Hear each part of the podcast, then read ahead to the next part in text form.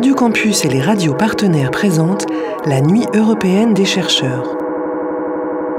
Une invitation à partager une soirée avec des chercheurs et des chercheuses dans des centaines de villes d'Europe, dont 16 en France.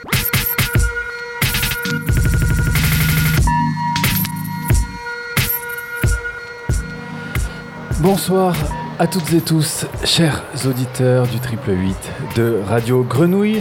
C'est Mario au micro ce soir et Papy en régie.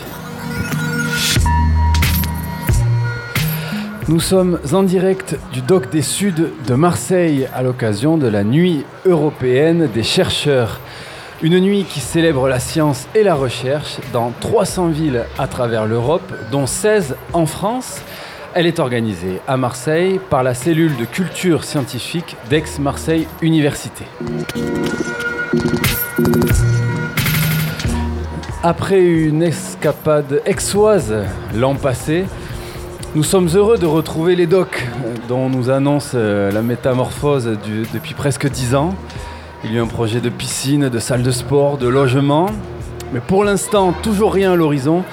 On retrouve encore les, vieux stickers de collectifs de techno, les éco-cups de la fiesta, tout, est, encore dans son jus. Et euh, finalement, c'est très bien comme ça.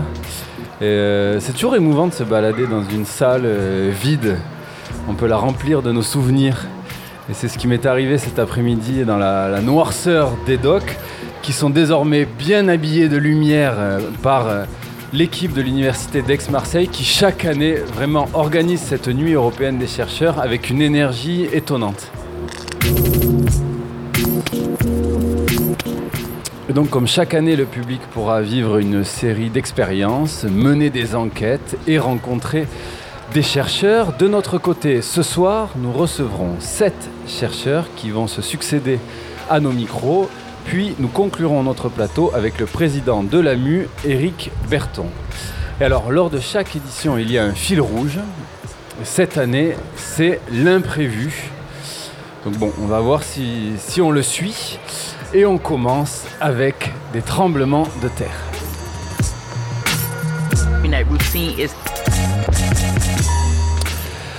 Bonjour Maureen Linares. Bonjour Mario. Alors, vous êtes doctorante en paléosismologie à l'université d'Aix-Marseille. Oui. Et donc, vous vous attachez à reconstruire l'histoire des failles. Oui, alors moi, euh, je réalise, comme vous l'avez dit, une thèse en paléosismologie. Donc, euh, qu'est-ce que c'est que la paléosismologie En fait, c'est euh, reconstruire l'histoire sismique des failles sur la dernière dizaine de milliers d'années. Donc euh, sur quoi s'appuie la paléosismologie pour retrouver ben, l'histoire des séismes? Eh bien elle s'appuie d'une part sur des marqueurs de géomorphologie parce que lorsqu'une faille va fonctionner, elle va conditionner euh, la, forme du paysage.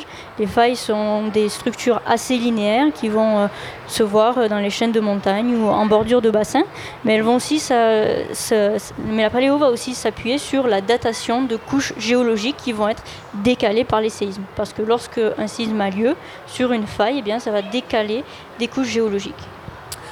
Et alors concrètement, comment vous menez vos investigations sur euh, ces anciens séismes? Alors concrètement, on a deux méthodes. On a une première méthode qui est, de, qui est la datation de cosmonucléides euh, sur euh, les escarpements de failles normales en Italie. C'est sur quoi je travaille. En fait, au fur et à mesure que la faille va fonctionner, elle va, elle va elle va exhumer en fait la roche. La roche euh, c'est du calcaire et le, calcaire est composé à la fois de, est composé, euh, de calcium et d'oxygène. Et euh, le calcium, lorsqu'il va être soumis au rayonnement cosmique, que ce soit lié à des supernovas ou à des tempêtes solaires, il va se transformer en chlore 36. Lorsqu'on va prélever des échantillons de haut en bas de notre falaise formée par la faille, eh bien on va pouvoir relier la concentration en chlore 36 avec euh, l'histoire la durée d'exposition et donc retrouver l'histoire sismique de la faille euh, de cette manière. La deuxième manière, c'est celle que j'expliquais tout à l'heure, c'est dater des couches géologiques décalées à l'aide de carbone 14. Le carbone 14, c'est un isotope du, euh, du, carbone qui est contenu dans des charbons et dans des végétaux. On va les prélever et on va les dater en laboratoire et on va donc pouvoir dater les couches géologiques et donc dater à quelle période a eu lieu le séisme. Et c'est ça, il peut y avoir des, endroits de rupture dans la concentration qui, explique aussi que ce, n'est pas simplement lié à, l'érosion oui. de la falaise. Oui, oui. Et c'est ça qui vous intéresse particulièrement oui, ce sont effectivement ces points de rupture euh, lorsqu'on regarde la concentration à chlore 36, parce que le carbone 14, lui, on le fait uniquement dans le sol.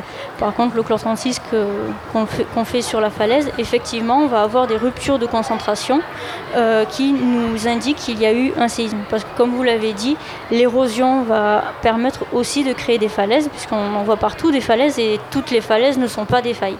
Et oui, c'est euh, à l'aide de la rupture de concentration en chlore 36 qu'on reconstruit l'histoire sismique. Et alors pour reconstruire cette histoire sismique, vous menez vos investigations, mais il y a également une part de modélisation informatique dans votre travail. Oui. Vous êtes aidé par cet outil-là aussi.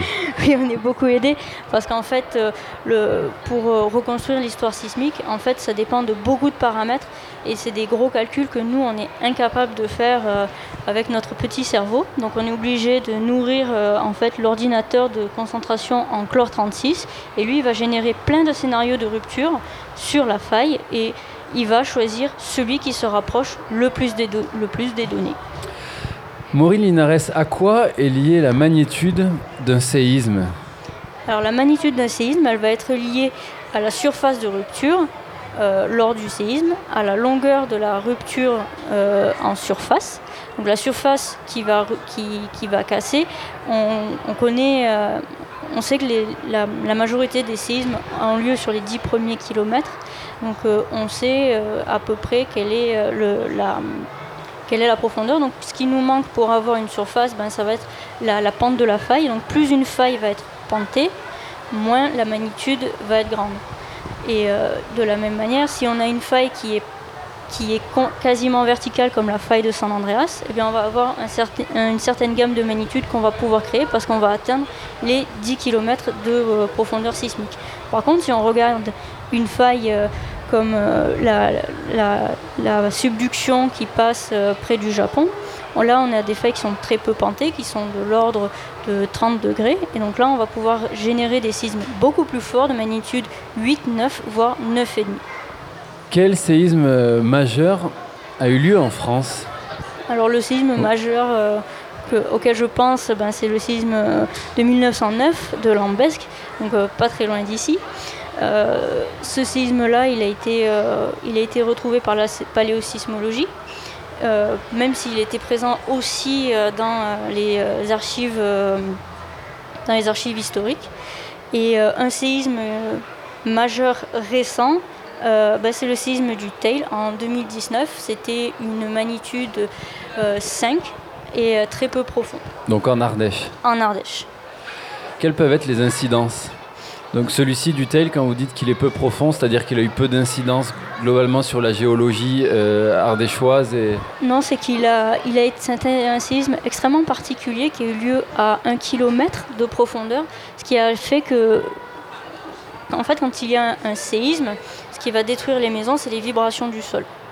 Euh, les vibrations du, les vibrations du sol sont elles-mêmes dues à des ondes, des ondes sismiques. Les ondes sismiques elles vont s'atténuer avec la distance. Donc, c'est-à-dire qu'un séisme qui a une forte, énergie modérée, mais qui est très proche de la surface, va, générer autant de dégâts qu'un séisme fort qui a lieu très profond. Ce qui s'est passé avec le séisme du Tail, c'était qu'il y avait eu une énergie modérée, mais par contre, il a eu lieu à seulement 1 km de profondeur. Ce qui a, ce qui a malheureusement engendré euh, la destruction euh, de tout un quartier, euh, le quartier de la Rouvière. Et alors en paléosismologie, vous retracez euh, l'histoire, l'histoire des séismes, et j'imagine que vous retracez l'histoire bien en amont de 1909 et ce, séisme de Lambesque. Euh, même si la France n'est pas une région sismique très importante, très active, euh, quels ont pu être dans les deux, trois derniers millénaires les grands séismes qui ont pu aussi faire évoluer la géologie française? Alors les grands séismes euh, qu'on a retrouvés en paléo, euh, ben on, peut remonter comme ça euh, jusqu'à 10 000 ans. Mais si on regarde par exemple la faille des Cévennes, qui a connu un séisme en 1909, elle a une faille, on va dire, sœur, qui est la faille de Nîmes, qui se trouve un petit peu plus au sud. Et ce qui est intéressant avec cette faille de Nîmes, eh c'est qu'elle passe elle recoupe l'aqueduc euh, qui relie Uzès et Nîmes et qui a décalé cet aqueduc. Cet aqueduc, c'est le même qui contient euh, le pont du Gard. Et donc les paléosismologues ont trouvé euh, des, décalages. Alors ils sont concertés avec les archéologues pour être sûr que ce ne soit pas juste le bâtiment qui s'est effondré, mais on a au moins un séisme de l'époque romaine dans le sud de la France. Et alors, vous utilisez les séquences sismiques découvertes par la paléosismologie pour euh, réaliser des cartes d'aléas sismiques. Puisque c'est intéressant ce terme d'aléas sismiques, euh, il y a toujours un aléa, on ne peut jamais prédire exactement un séisme qui va se produire. Oui, pour faire des cartes d'aléas sismiques, eh ben, on, on n'utilise pas uniquement la paléosismologie, en fait, on utilise la sismologie, euh, je veux dire, euh, active, la vraie sismologie. Enfin, c'est pas la vraie sismologie, mais c'est celle qui est instrumentale. Ça fait à peu près 70 ans qu'on développe des, euh, des instruments qui mesurent la sismicité, on appelle ça des sismomètres. Et donc ces sismomètres-là nous donnent une idée des failles qui sont euh, potentiellement actives et une, potentielle magnitude. Ensuite, pour passer à l'aléa, eh bien, il faut combiner toutes les données, les données de paléosismologie, mais aussi les archives historiques. Les historiens font un travail assez remarquable aussi là-dessus, qu'il ne faut pas négliger. Et une fois qu'on a identifié les failles, eh bien, on essaie d'identifier à quel point elles sont dangereuses. Donc est-ce qu'elles vont faire des magnitudes 1, 2 ou 6 Parce qu'en France, euh, on est à peu près d'accord pour dire qu'on euh, n'aura pas de magnitude 8 ou 9, puisque nos failles ne sont pas suffisamment pointées pour ça. Enfin, au contraire, elles sont trop pointées pour ça. Et euh, ces cartes d'aléas nous permettent ensuite d'établir des politiques de normes parasismiques, notamment pour les grosses infrastructures comme les centrales nucléaires. La faille euh, la, plus célèbre et la plus étudiée du monde, euh, vous en avez parlé, c'est celle de San Andreas en Californie. Euh, ce séisme-là, on le, prédit, on le prévoit. Alors pourquoi est-ce la faille la, plus étudiée au monde? Alors la faille de San Andreas, c'est une faille qui fait 1300 km de long mais qui fait quand même 140 km de large. On parle toujours de la faille de San Andreas, mais en fait, il faudrait plutôt parler des failles, parce que la faille de San Andreas, c'est pas une ligne continue, c'est plusieurs segments qui, sont, qui se rejoignent plus ou moins, qui euh, fonctionnent plus ou moins en même temps d'ailleurs. Et donc, le séisme euh, qui est euh, assez, on va dire, médiatisé et qui permet un petit peu de, vulgariser euh, la science, eh ben c'est le, Big One. Alors le Big One, ce serait un séisme qui devrait avoir lieu euh, proche de San Francisco. Euh, pourquoi? Eh bien parce qu'on estime que à cet endroit-là, eh la faille produit des séismes tous les 150 ans.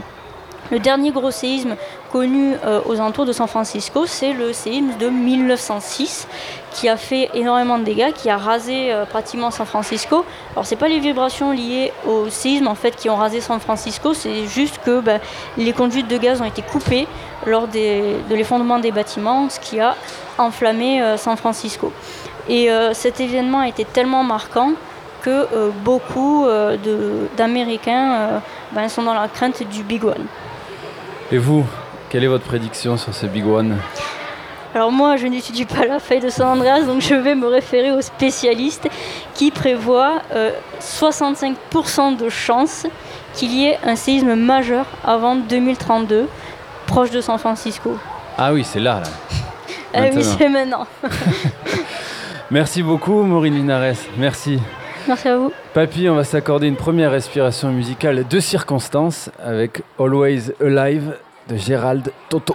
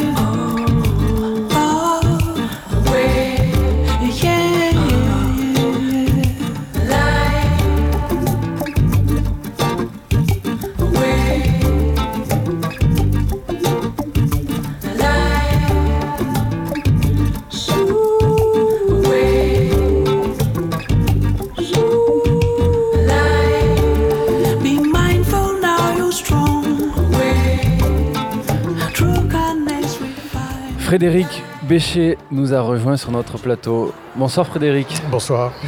Vous êtes enseignant à la MU, chercheur et directeur du LIS, le laboratoire informatique et système, donc qui appartient au CNRS. Tout à fait. Et vous vous intéressez particulièrement à l'intelligence artificielle. Alors ce soir, quelle est l'installation que vous nous proposez? Donc oui, bah, ce soir on vous propose une, installation autour de la génération euh, de textes et d'images. Et euh, comme le thème c'est l'imprévu, c'est une génération euh, aléatoire. Donc l'idée c'est de montrer là où on en est au niveau des modèles d'intelligence artificielle qui modélisent le langage humain et de montrer qu'on arrive à à la fois à des performances qui sont assez bluffantes parce qu'en apparence le texte et les images générées sont sont très naturels. Et puis en, profondeur, bah, c'est pas si avancé que ça parce que euh, ce texte et ces images ne veulent pas dire grand-chose. Alors concrètement, vous allez euh, collecter euh, des questions qui vont être injectées dans ce générateur de paroles, de récits et qui donc euh, va, recréer euh, du, récit des mots mais qui n'auront pas forcément de sens. En fait c'est de, l'écriture automatique robotisée. tout à fait ouais, c'est ça. C'est un peu les voilà les, ou l'écriture automatique des surréalistes hein, à part que cette fois c'est fait avec des ce qu'on appelle maintenant des gros réseaux de neurones hein, donc c'est l'intelligence artificielle qui est au goût du jour. Donc c'est ces, gros réseaux de neurones qui, euh, d'un côté, ont un modèle de la langue. Je parlerai surtout de la partie euh, texte plutôt qu'image. Hein, donc euh, qui ont un modèle de, la langue appris sur des milliards de mots, hein. c'est-à-dire que tous les textes, par exemple, que vous pouvez collecter sur Internet, et le, système va apprendre un modèle à partir de ça. Et puis ensuite, on va le spécialiser pour une tâche donnée. Alors là, la tâche qu'on lui a donné, c'était euh, euh, d'apprendre l'Odyssée d'Homère, puisque le thème du parcours, hein, c'est Ulysse et son Odyssée. Et donc, euh, on lui a fait digérer, si on veut, l'Odyssée d'Homère, et à la fin du texte de l'Odyssée, on lui dit Et maintenant? Et le système continue. On va écouter une petite démo. Alors, est-ce que vous pourriez la présenter avant qu'on l'écoute? Hum. Donc, c'est une démo qui est pré qui est prononcé par une installation qu'on a rajoutée aussi au, dispositif, qui est une tête parlante. Donc euh, une tête parlante, ça permet de faire incarner euh, les sorties du système par euh, donc une, une de savoir à qui on parle. Voilà, c'est ça. Et, ça. permet aussi à l'humain de comment dire de, de on va quand on parle à une tête euh, parlante, on va projeter soi-même. C'est un peu comme un miroir. Hein. Donc, euh, du coup, l'interaction qu'on peut avoir avec un système lorsqu'il est incarné n'est pas le même que si c'est juste euh, sur un chat et avec un clavier. Et donc là, c'est une tête parlante qui, raconte la suite de l'Odyssée. Et en fonction du dialogue que, la tête va avoir, un dialogue qui n'a pas de sens, hein, mais un dialogue qu'il va avoir avec les, gens qui vont venir ce soir, et ben le texte de l'Odyssée va se modifier au fur et à mesure. Va évoluer. Mmh. Muse, dis-moi ce chef aux manœuvres subtiles, qui, vainqueur de Pergame, ira si longuement. De main peuple, il sonda les mœurs comme les villes, il souffrit mille mots sur l'humide élément, pour conserver sa vie et ramener sa troupe. Mais nul ne se sauva, quels que fussent ses voeux, car leur témérité les fit périr en groupe. Ces fous, qui du soleil dévorèrent les bœufs, et le dieu leur ravit le jour de la rentrée. Déesse, enfant de Zeus, redit ses faits connus. Les robots sont des sont les nouveaux poètes. Absolument. Surréaliste. C'est ça. Bah, quand vous écoutez ça d'une oreille distraite, vous dites Ah, c'est pas mal, hein. ça, ça, ressemble effectivement à, du texte de l'Odyssée. Et effectivement, ça ressemble. Mais ce n'est qu'une ressemblance. ce, n'est pas du texte qui appartient à l'Odyssée. Hein. Si on va chercher ces phrases-là dans le texte de l'Odyssée, on ne les trouvera pas. Hein. Mais disons que euh, de la même manière qu'on a des réseaux de neurones qui peuvent générer des peintures à la manière de euh, Monet, euh, Van Gogh ou des musiques à la manière de Mozart, on peut générer du texte à la manière d'Homère. Le problème, c'est que c'est un texte qui est généré de manière aléatoire et donc qui n'a pas de sens profond, qui n'a pas de but. Quoi. Et donc il existe encore une marge de développement dans le langage en intelligence artificielle Oui, oui, énorme. Oui. Disons, on est dans la situation où, nos systèmes sont, euh, sont devenus très très forts pour faire semblant. C'est-à-dire qu'ils font semblant de, modéliser le langage. Là, vous voyez la, synthèse de parole, elle n'est pas mauvaise. La, voix, elle est, euh, très compréhensible. On sent qu'il y a des petites imperfections, mais disons que ça, passe assez bien. Pareil pour la transcription de la parole, on arrive à faire des, systèmes qui transcrivent relativement bien euh, ce que les humains prononcent De même pour la traduction. La traduction n'est pas parfaite d'une langue à une autre. Mais si vous prenez un système de traduction, par exemple français-anglais, le système sera meilleur que 99% des Français qui essayent de traduire un texte en anglais. Donc on a des performances qui sont flatteuses. Voilà. Mais le problème qui demeure, c'est que l'accès au sens, l'accès à, la conscience finalement, parce que quand on, quand on génère du langage, c'est qu'on a un but, on sait, on a des connaissances partagées avec, les, avec la personne avec qui on parle, etc. Tout ce qui fait vraiment l'humain, la machine en a une connaissance qui est euh, tout à fait de surface, qui est très très partielle.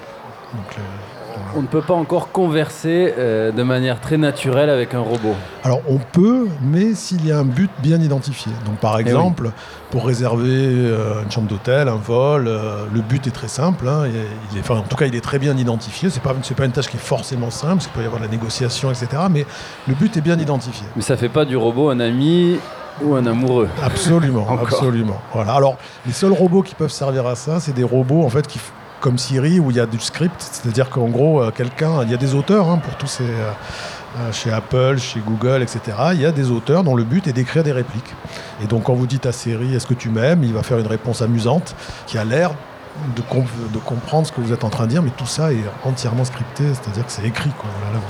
C'est déjà écrit. C'est déjà écrit, tout à fait. Il répondra toujours de la même manière à Est-ce que tu m'aimes? Alors non, parce qu'il va y avoir des, des euh, il va y avoir pas mal d'alternatives et il va tirer au sort dans ces alternatives. Mais ça restera scripté. Il y a quand même un générateur aléatoire. Euh, il y a un générateur aléatoire. Après, ce qu'il y a, c'est que lorsque vous avez des vrais modèles de génération, comme celui qu'on a, qu'on a, qu'on met en démonstration ce soir, Là, vous vous rendez compte que euh, des fois, c'est bluffant parce que c'est de l'aléatoire, des fois ça tombe bien, mais la réponse qui, va sortir, on a l'impression qu'il y a quelqu'un derrière qui, euh, qui, nous parle, mais le plus souvent, ça va sortir des choses qui, qui, sont, qui sont complètement euh, décorrélées de, du contexte de la conversation. Et alors, qu'est-ce qu'on peut envisager dans le futur? Que les robots acquièrent une conscience C'est ça, c'est comment on arrive à... Les robots, c'est assez simple, hein. il faut leur donner euh, une fonction à optimiser. Donc euh, il faut leur donner un but sur lequel ils peuvent comparer le résultat attendu et ce qu'ils ont produit. C'est pour ça qu'ils sont si forts pour jouer aux échecs ou à tous ces jeux-là, parce que c'est très facile, le résultat attendu c'est gagner la partie. Maintenant, quand on dialogue avec un robot, c'est quoi gagner la partie C'est quoi faire euh, calculer un score entre euh, ce qui était attendu et ce qu'il a produit? C'est très compliqué. Quoi. Euh, est-ce que le but, finalement, ça serait l'empathie? Ça serait est-ce que l'humain a envie de continuer à converser avec le robot? C'est assez difficile à mettre en place. Donc voilà, la direction, c'est est-ce qu'on peut arriver à donner des buts détournés, parce que ces buts-là, on ne sait pas les quantifier. Par exemple, rester le plus longtemps avec l'humain et que le, robot apprenne de lui-même des stratégies qui lui permettent de, euh, de rester longtemps avec un humain.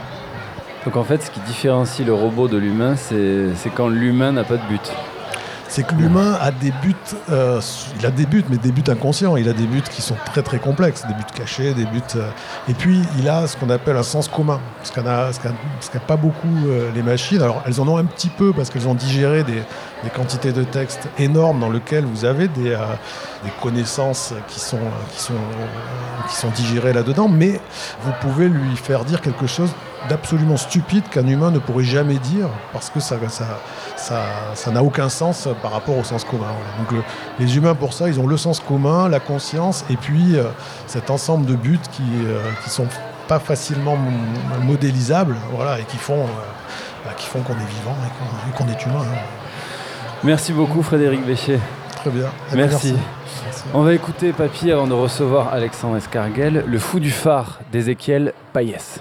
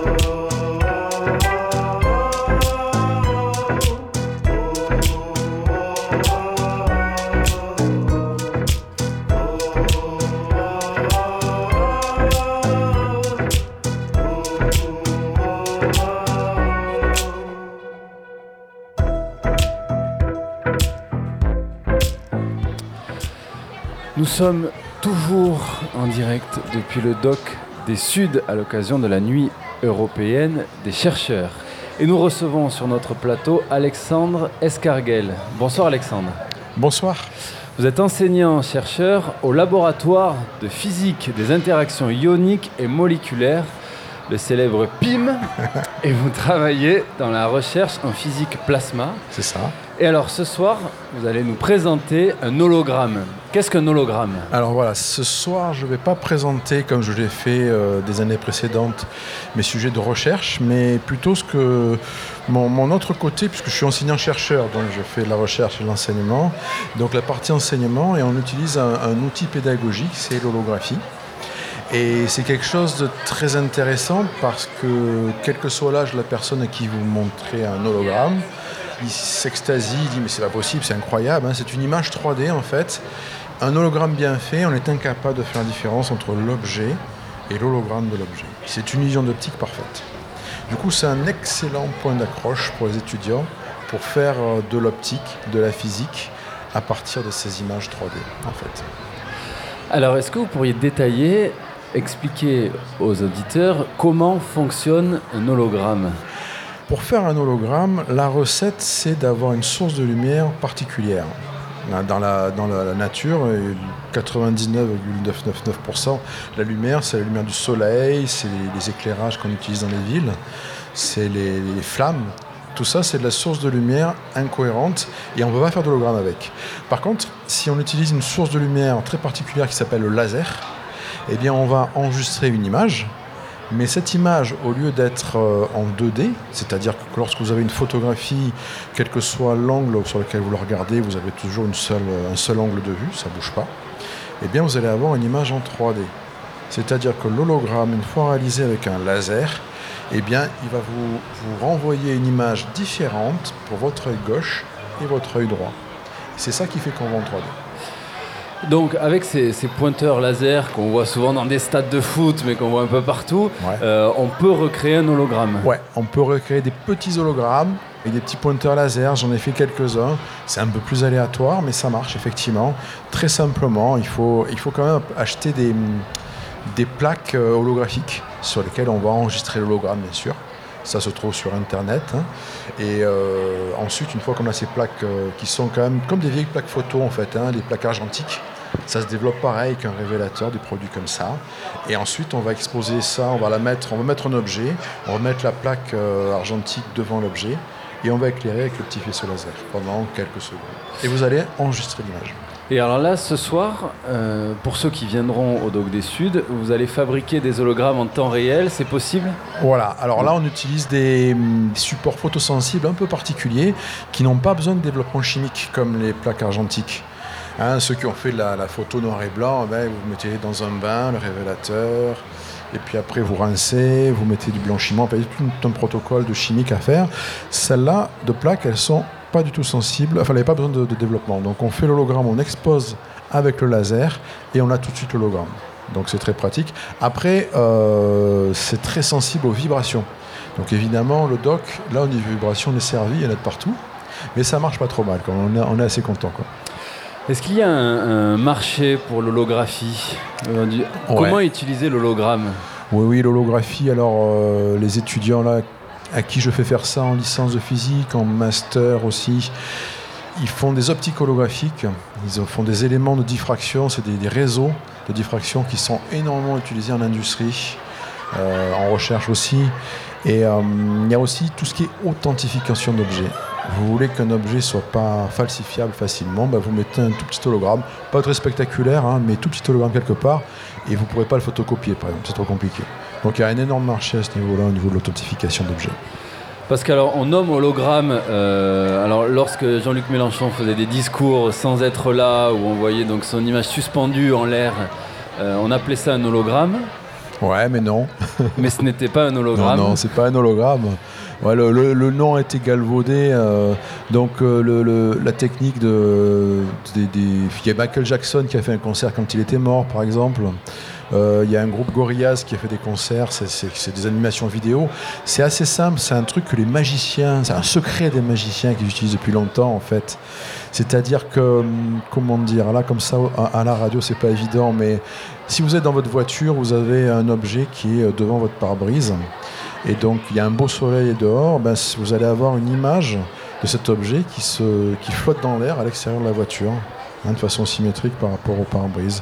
C'est une- c'est ce qu'on appelle un fantôme de Piper, un Piper's Ghost, et les magiciens utilisent ça depuis bien longtemps en fait. C'est très, c'est très simple à faire, on peut faire de très belles choses avec, mais c'est pas du tout des hologrammes, il n'y a pas besoin de laser pour faire ça. Et alors vous en parliez, pour qu'un objet ne soit pas falsifiable, on peut mettre un hologramme. On nomme hologramme aussi les dispositifs qui sont apposés sur les cartes bancaires, Ouais. les billets, les passeports. Ça, ce sont des hologrammes. Oui, oui, oui. Donc ils sont utilisés particulièrement pour ces pièces d'identité ou ces Ouais, pièces... ouais, euh, tout à fait. Oui, oui, a des précieuses. ouais. C'est c'est pas spectaculaire. hein. Si vous regardez, il y a une petite colombe souvent sur la carte bleue qui bat timidement des ailes, mais ça suffit pour l'authentification. C'est compliqué à en faire. Et bon, c'est une course sans fin en fait entre les faussaires et euh, les, les gens qui font les- ces petits objets. en fait. Et dans cette course sans fin, euh, l'holographie progresse. Euh, Alors, quel ouais. est l'avenir de l'holographie? L'avenir de l'holographie, c'est l'holographie numérique. Jusqu'à maintenant, là, ce qu'on fait euh, au doc, c'est des hologrammes d'un objet réel. Hein, J'ai un, petit personnage, je fais l'hologramme de ce personnage.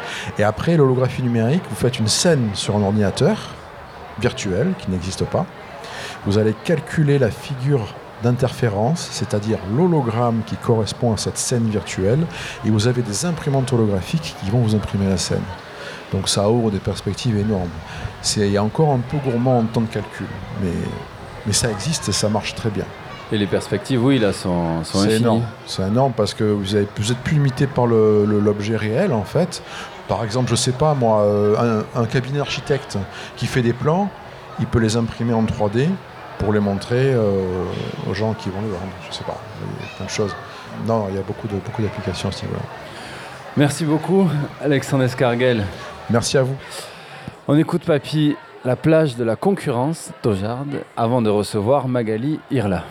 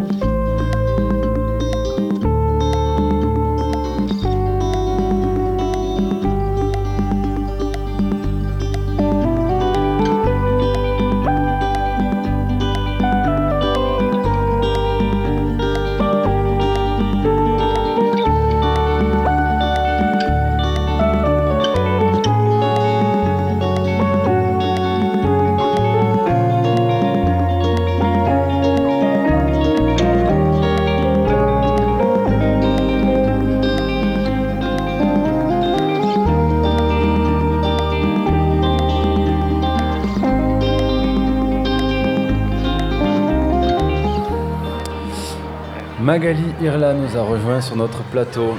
Bonsoir Magali. Bonsoir.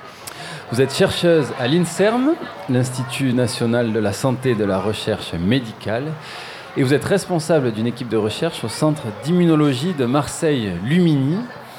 Et alors vous vous intéressez particulièrement à la manière dont notre système immunitaire est éduqué. Exactement. Donc nous, on travaille euh, sur un sous-type particulier de globules blancs qu'on appelle le lymphocyte T. Et ce lymphocyte T est éduqué dans un organe lymphoïde qui est situé dans la cage thoracique qu'on appelle le thymus. Donc ce thymus, on peut le comparer finalement à une classe d'école Et dans cette, dans cette école, on a des cellules épithéliales qui sont les professeurs. Les cellules T en développement, les lymphocytes T en développement, vont devoir interagir avec ces différents professeurs et ces professeurs vont éduquer les lymphocytes à reconnaître, le, à discriminer le soi du non-soi. C'est-à-dire que les lymphocytes doivent être capables de euh, reconnaître les bactéries, les virus, les champignons, tous les corps étrangers, tout en étant tolérants vis-à-vis de nos propres organes. Alors pourquoi Ou sinon, il y a développement de, pathologies euh, dites auto-immunes et inflammatoires. Donc on a une agression euh, des, lymphocytes euh, vis-à-vis de nos propres tissus. Et, donc c'est une, classe d'école, donc le, thymus, qui est assez sévère. Pourquoi? Parce que les lymphocytes qui n'ont pas passé tous leurs examens, ont réussi leurs examens, vont être éliminés. C'est-à-dire qu'ils vont passer à la guillotine. C'est-à-dire ne pas réussir son examen. Donc c'est quand il n'arrive pas à discriminer. Exactement, parce que les cellules épithéliales présentent des, petits morceaux de nos tissus qu'on appelle les antigènes. Donc elles peuvent exprimer par exemple des antigènes du pancréas, du cerveau, du foie, etc. Et si euh, les cellules T reconnaissent ces antigènes, ça veut dire qu'ils sont dangereux. Donc ils vont être éliminés. alors quelles sont les maladies auto-immunes les plus répandues? Alors ça, c'est une bonne question. les, maladies auto-immunes, il y en a de, nombreuses. Hein. Euh, donc je pense que bah, typiquement le diabète de type 1, la sclérose en plaques sont assez répandues et il y a un lien direct en tout cas que les chercheurs ont pu faire entre cette éducation qui a lieu dans le thymus et euh, le développement de diabète de type 1 ou de sclérose en plaques. Et alors, euh, vous travaillez également sur des, sur des thérapies vous essayez de trouver des solutions, des, thérapies euh, régénératives Exactement. de ces cellules. Donc en fait, ce qui se passe, c'est qu'au cours du, vieillissement, le thymus, il est, euh, il est très susceptible en fait au vieillissement, c'est-à-dire qu'il y a un processus d'involution qui se met en route, l'organe rétrécit et donc il va produire euh, beaucoup moins de, de, globules blancs, donc de lymphocytes T, et par conséquent, les personnes âgées sont euh, susceptibles, plus susceptibles aux infections, au cancer, et elles peuvent développer des pathologies auto-immunes. Donc moi, dans mon équipe de recherche, on a identifié euh, une, molécule qu'on appelle une cytokine, qui a un pouvoir régénératif. Donc on travaille principalement chez, chez la souris on a pu observer que l'injection euh, de cette molécule chez des animaux âgés permet de régénérer le thymus ce qui conduit à une production euh, euh, renouvelée des, lymphocytes T. Donc ces travaux ont été brevetés d'ailleurs au passage. Que vous avez mené donc sur des souris. Sur des ont souris. déjà porté leurs fruits. Et donc quand vous dites qu'ils sont brevetés, c'est qu'ils vont pouvoir être appliqués à l'homme prochainement. On l'espère, on l'espère, oui. Et alors là, c'est quoi le calendrier et toutes les validations qu'il faut obtenir alors donc, euh, déjà, il faut faire la preuve de concept chez l'animal. Hein. donc on parle de modèle murin préclinique.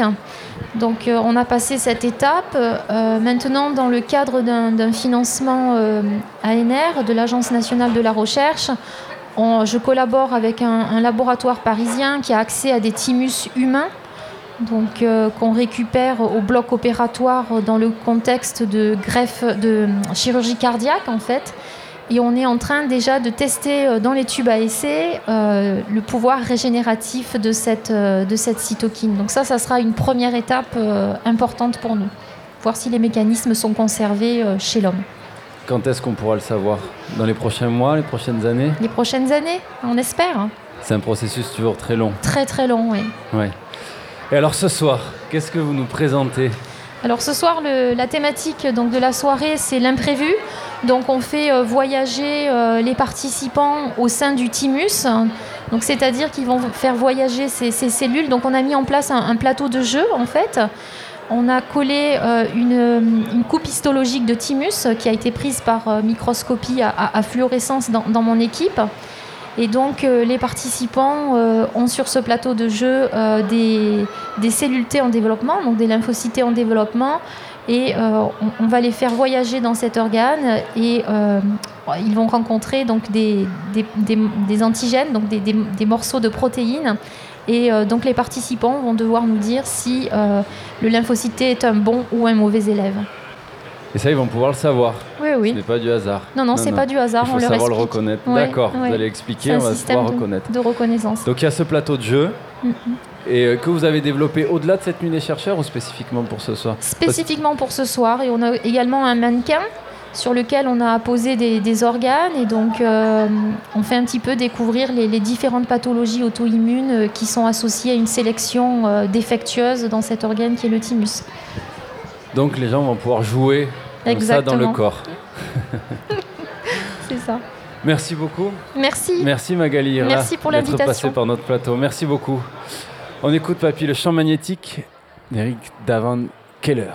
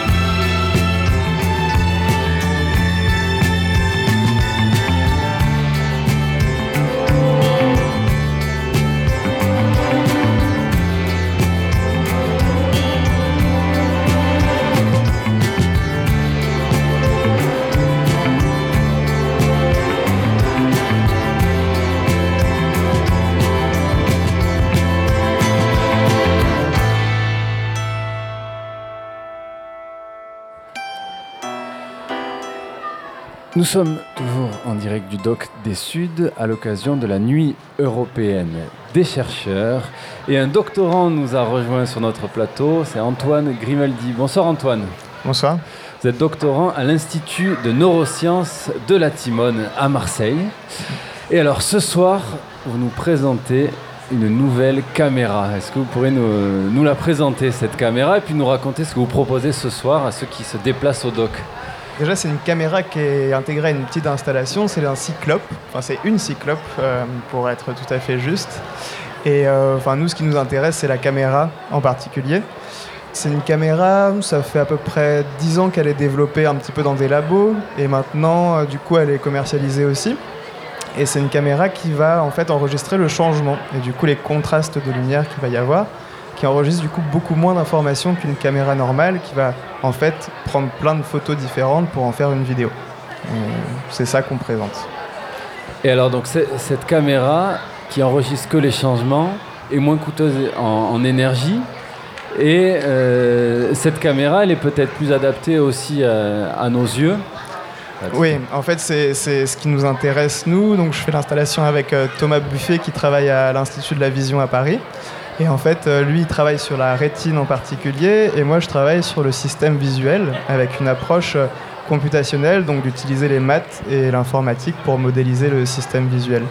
Et ça nous intéresse tous les deux parce qu'en fait, cette caméra envoie un signal, enfin enregistre un signal qui est euh, très similaire à ce qu'on voit des cellules ganglionnaires, donc en fait des petits neurones. Dans la rétine, on a en fait une bonne quantité de neurones déjà qui traitent l'information visuelle. Et euh, ces cellules ganglionnaires envoient euh, un signal qui est euh, un contraste de lumière et ils envoient ça au cerveau et aux aires visuelles du cerveau. C'est pas forcément très esthétique, on va pas en fait en faire des vidéos ou des choses comme ça parce que déjà il y a une résolution spatiale qui est pas très bonne. On a besoin de à peu près 2 pixels pour en faire un, enfin sur cette caméra. Donc on va avoir des gros pixels qui apparaissent sur l'écran et on va avoir une couleur verte, une couleur rouge pour les augmentations de lumière ou les diminutions de lumière. Et c'est le seul truc qui va apparaître et tout ce qui bouge pas n'apparaît pas. Donc au final, c'est pas très agréable à regarder. C'est juste en fait un signal duquel on pourrait potentiellement reconstruire une vidéo, mais une vidéo qui serait en noir et blanc et qui serait quand même assez pixelisée. Donc on n'est pas encore au stade de euh, fait, faire nos fichiers vidéo avec ça. Quoi.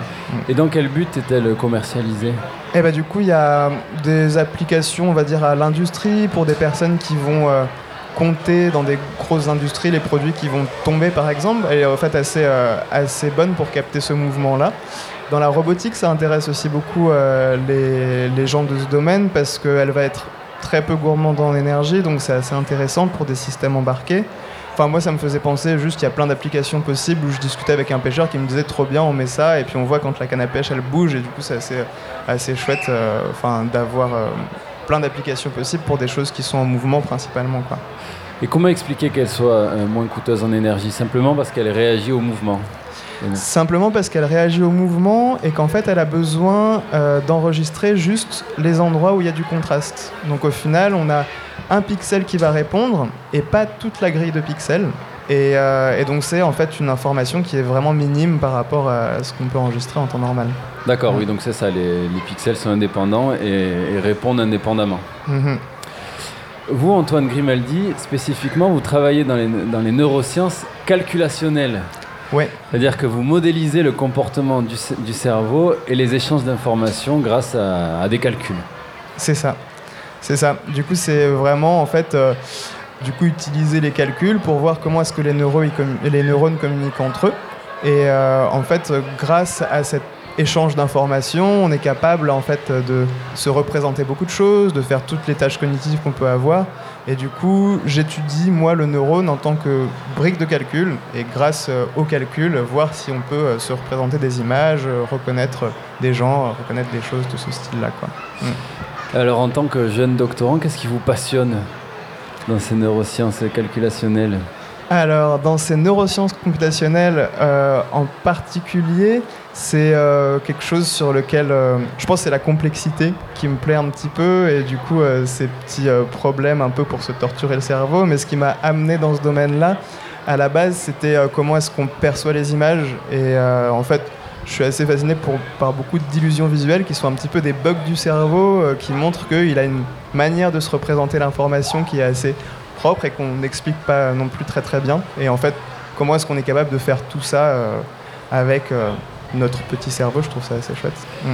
Et oui, parce que dans vos études neuroscientifiques, vous avez choisi de vous attacher au, système visuel avant tout, qui est aussi un bon miroir de notre cerveau, peut-être le meilleur. Et le sens, en tout cas, le plus, euh, pas le plus développé, le plus utilisé aussi incessamment par l'homme. Oui, oui. Alors on peut se demander si du coup euh, l'air visuel grandit parce qu'on l'utilise beaucoup. Enfin, c'est clairement euh, lié quoi en fait. Et euh, c'est un sens qui est beaucoup utilisé par l'homme et qui est aussi beaucoup étudié dans le monde des neurosciences parce que bah il y a une bonne partie du cerveau qui est attribuée à ça et il y a bah, quelques premières études qui ont été faites en fait grâce, grâce à l'étude des, des, champs visuels qui est un peu plus facile à observer parce que par exemple si on fait de l'imagerie cérébrale, on peut voir qu'il y a une partie du cerveau qui projette exactement ce qu'il y a sur notre rétine. Donc si on voit un A, on va voir un A qui apparaît dans une IRM fonctionnelle.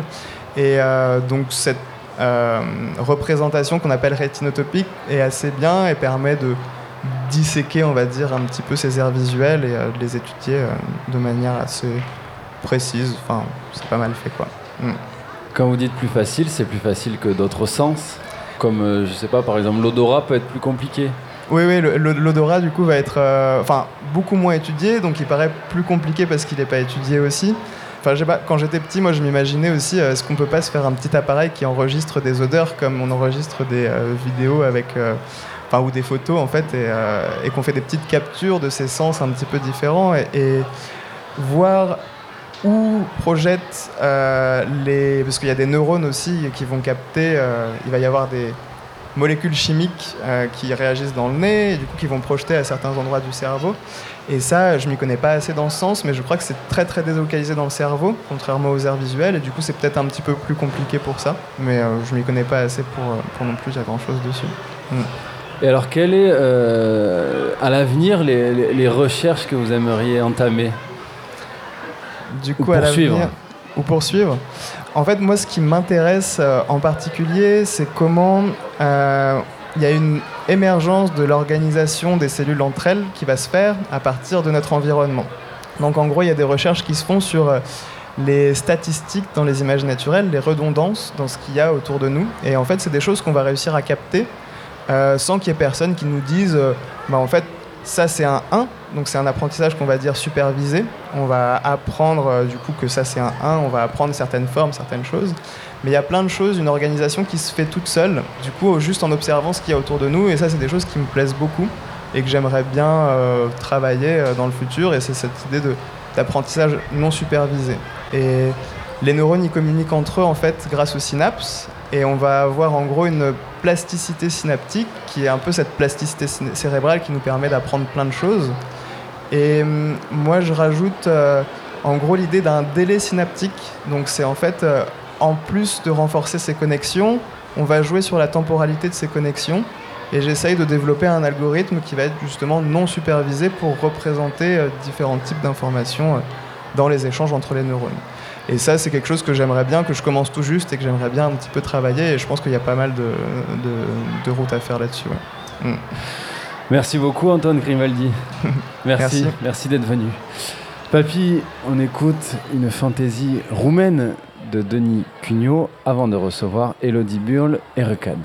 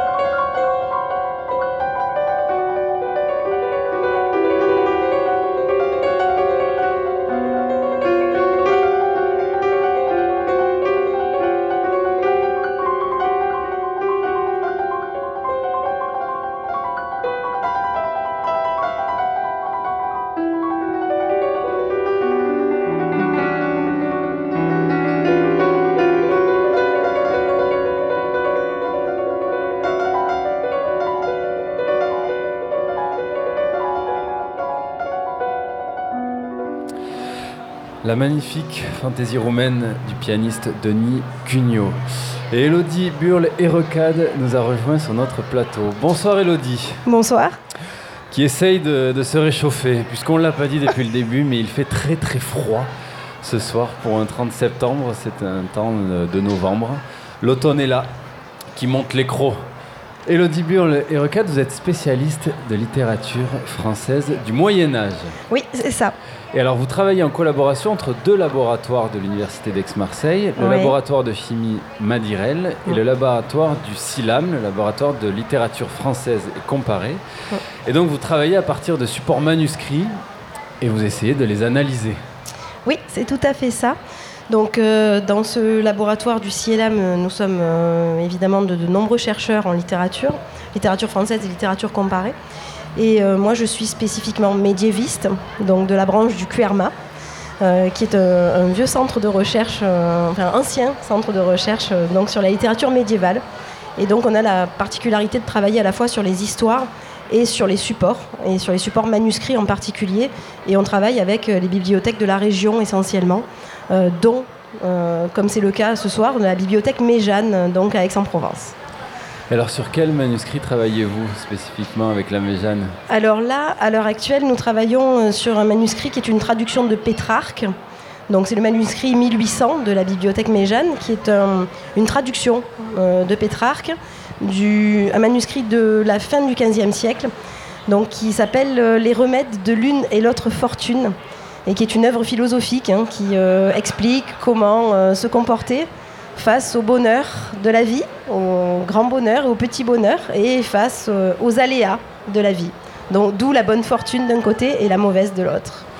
Et alors, dans ces manuscrits, votre but est de comprendre, au-delà du texte, leur date, l'endroit où il a été fabriqué, où il a été copié, où il a été peint. Oui, c'est ça qui peut être compliqué aussi, et c'est là où l'aide de la chimie est importante. Oui, alors effectivement, chaque manuscrit a une histoire. C'est ce qui nous intéresse évidemment. Chaque manuscrit a des secrets, puisque ben, on est loin quand même du Moyen Âge, donc on ne comprend pas forcément comment ces manuscrits fonctionnent. Et euh, donc on, on fait une recherche interdisciplinaire entre deux laboratoires, pour le moment, peut-être plus plus tard. Donc un laboratoire de chimie, donc qui est le laboratoire Madirel, qui nous aide à comprendre beaucoup de choses sur euh, ces manuscrits, ce manuscrit en particulier. Euh, Madirel nous aide à comprendre essentiellement comment le manuscrit est peint et euh, tout un tas d'informations particulières que nous, euh, nous n'aurions pas la possibilité euh, d'avoir tout seul en tant que chercheur sur le manuscrit et sur la littérature. Il travaille sur les pigments, par exemple, des, images. Quels sont les pigments qui font quelle couleur? Est-ce qu'il y a plusieurs couches de peinture?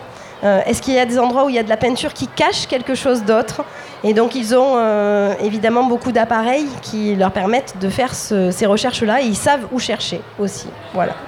Et alors, quels sont ces appareils Alors, par exemple, un spectrophotomètre euh, qui permet de comprendre quels sont les pigments qu'on peut déceler à l'intérieur de la peinture.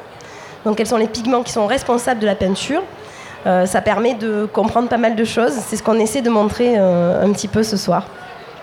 Donc c'est ça, ça permet aussi de comprendre comment a évolué le manuscrit, comment il a été gratté, comment il a été abîmé, comment il a évolué. Alors que euh, donc on utilise aussi comme la, la lampe de Wood ou- ou d'autres types de lampes ultraviolettes qui sont notamment utilisées aussi en dermatologie, qui permettent d'être très précis.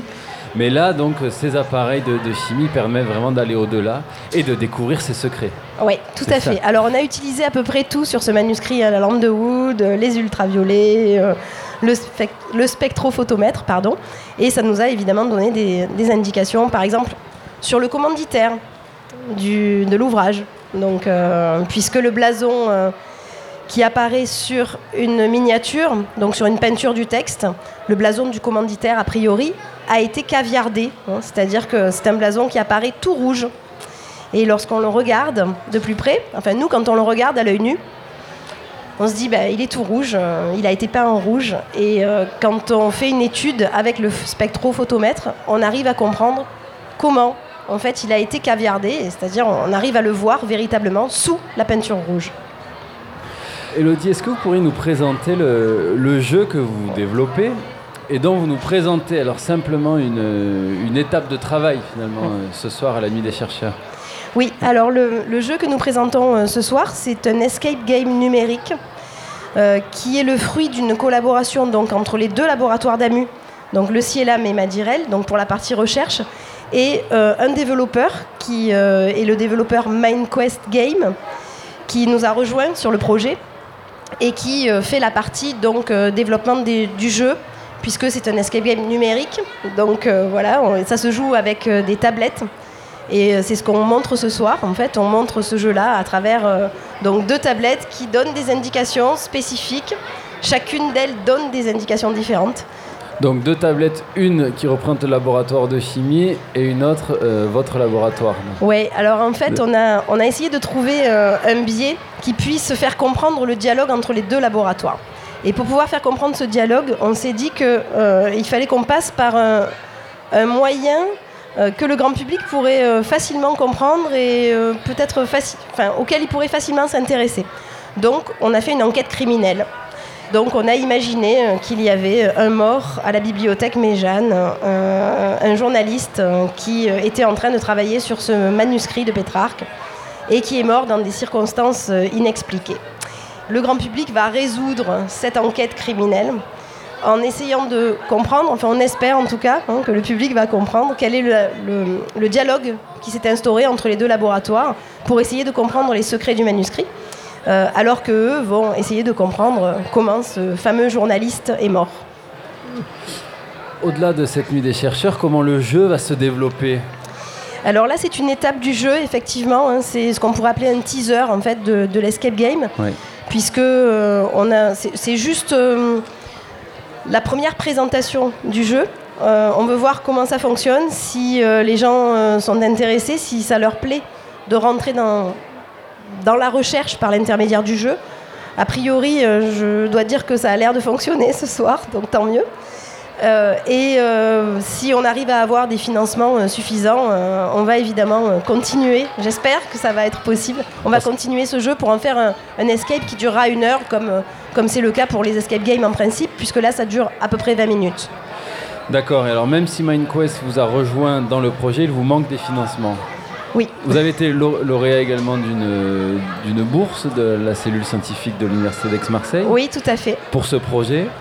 Et euh, comment allez- allez-vous chercher des financements à l'avenir? Quelles sont on a- les sources possibles? On a demandé un financement à la région, donc on attend la réponse pour le moment. Il y a la mairie de Marseille qui risque de nous aider aussi. Et puis voilà, on, va, on espère qu'on va pouvoir en demander d'autres. Et en tout cas, on, on est encouragé ce soir, je pense, euh, par le succès du jeu. Oui. Oui, oui, vraiment. Et alors vous, Elodie, d'où vous est venu ce désir particulier pour la littérature médiévale? J'imagine que vous aimez la littérature euh, tout court. Pourquoi la littérature médiévale? Qu'est-ce qu'elle a de, de particulier? Alors oui, j'aime- la littérature en général, forcément, parce que sinon, je n'aurais pas choisi ce métier. Euh, mais la littérature médiévale, pour moi, c'est d'abord une littérature qui est lointaine dans le temps, et donc qui est assez mystérieuse pour nous, parce qu'on essaie de la comprendre avec des outils qui sont des outils euh, plutôt modernes, une, une façon de voir les choses plutôt euh, moderne. Et euh, il faut arriver, je pense, à comprendre comment la culture euh, fonctionnait à cette époque-là, comment le savoir circulait, par exemple, avec les manuscrits. Et ces supports-là sont des supports qui font évidemment rêver, qu'on a envie d'aller voir dans les bibliothèques. hein. D'ailleurs, j'invite tout le monde à, aller voir ces manuscrits. Maintenant, ils sont presque tous numérisés. Donc, on arrive à rentrer dans la culture médiévale beaucoup plus facilement maintenant, hein, grâce à tous ces outils modernes. Et c'est aussi pour ça que je trouve que associer euh, un développeur, un escape game euh, à ce projet, ben, c'est aussi montrer qu'avec des outils modernes, on peut arriver à comprendre quelque chose qui est euh, très ancien. Et oui, on passe de- du parchemin à la tablette. C'est ça, voilà. C'est comment on passe en fait d'un support qui est un support de parchemin à un support qui est un support numérique, euh, voilà. Et euh, vraiment, ça nous aide à, à comprendre plein de choses et c'est ce qui est très très intéressant dans le, dans le projet, je crois. Merci beaucoup, Elodie Burle et Recade. Merci beaucoup d'être venue ce soir sur notre plateau. Puis on écoute La guerre nucléaire d'Étienne Jomet.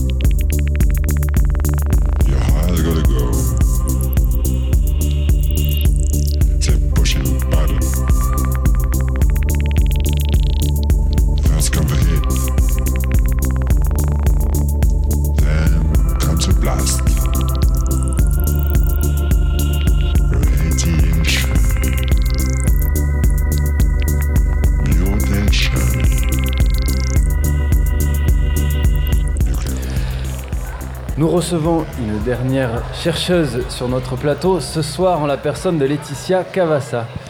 Bonsoir Laetitia. Bonsoir. Vous êtes ingénieure d'études au centre Camille Julien, laboratoire d'archéologie d'Aix-en-Provence qui appartient au CNRS. Et alors vous êtes céramologue, C'est ça. c'est-à-dire vous êtes spécialisée dans l'étude des objets en En céramique. Exactement, tout à fait. Et alors avant de vivre euh, en Provence, vous avez travaillé à Naples. Et plus particulièrement sur les, chantiers de, de Pompéi. Qu'avez-vous pu découvrir euh, comme euh, trésor de céramique sur, ces chantiers-là? Alors, euh, donc effectivement, donc avant de travailler à Aix, je travaillais pour le centre Jean Bérard à Naples, qui est un autre laboratoire du CNRS. J'avais fait mes études à Aix-en-Provence, à l'université d'Aix. Et du coup, les années où j'ai travaillé à Naples, on avait un programme de recherche sur l'artisanat à Pompéi. Et donc moi j'ai pu développer un programme sur euh, les ateliers de potiers, parce que ce qui m'intéresse c'est de savoir euh, comment on fabriquait, entre autres, c'est de comprendre comment les potiers fabriquaient les objets en céramique. Et du coup on a pu fouiller entre 2012 et 2016 euh, deux ateliers de potiers qui fonctionnaient le jour de l'éruption du Vésuve. Et bien, on a trouvé tout un tas d'éléments, et plus particulièrement ce qui nous a le plus touché, c'est d'avoir trouvé des vases crus qui venaient d'être faits, fabriqués par les potiers, euh, posés dans un coin de l'atelier, à côté du four. Et puis le Vésuve est entré en éruption et a tout euh, scellé. Ce qui fait que nous, 2000 ans plus tard, on a retrouvé des objets qui étaient crus, ils étaient encore un peu mous. Euh, et donc voilà, c'était quand 2000 même ans assez plus émouvant. tard, ils étaient encore un peu mous. Oui.